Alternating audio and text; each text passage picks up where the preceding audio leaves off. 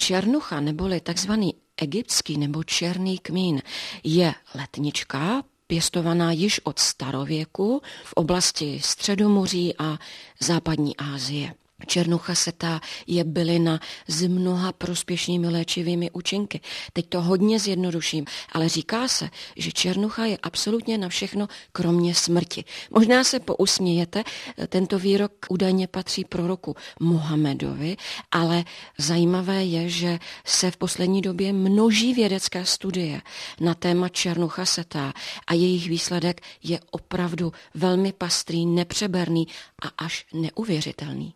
To nás bude zajímat, výsledek téhle studie. Co říká o Čarnuše? Jistě byste si ráda vsadila na to, že bude prospívat diabetikům, protože podporuje regeneraci beta buněk, snižuje množství cukru v krvi, že bude prospívat všem lidem z nádory, protože se zjistilo, že navozuje buněčnou smrt u nádorů tlustého střeva, mozkových nádorů, jaterních nádorů, rakoviny děložního čípku, leukémie a samozřejmě srdeční choroby. Ale pro nás je zajímavé to, že se například Například objevila studie, která sledovala pacienta, který údajně se naprosto stoprocentně zotavil z HIV pozitivity byl sledován samozřejmě během té černuchové kůry, ale i po ní, 24 měsíců po ní, nejevil absolutně žádné známky přítomnosti HIV viru.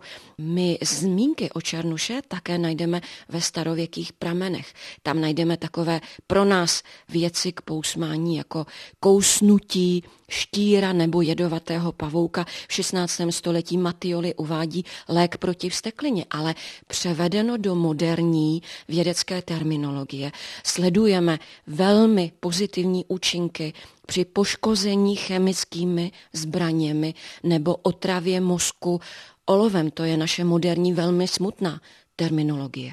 Která část se z ní získává a jak se zpracovává? Na našem trhu se dají pořídit černuchová semínka, a také se dá pořídit černuchový olej z těchto semínek získávaný. To bude naše hlavní ingredience pro naše lidové domácí použití.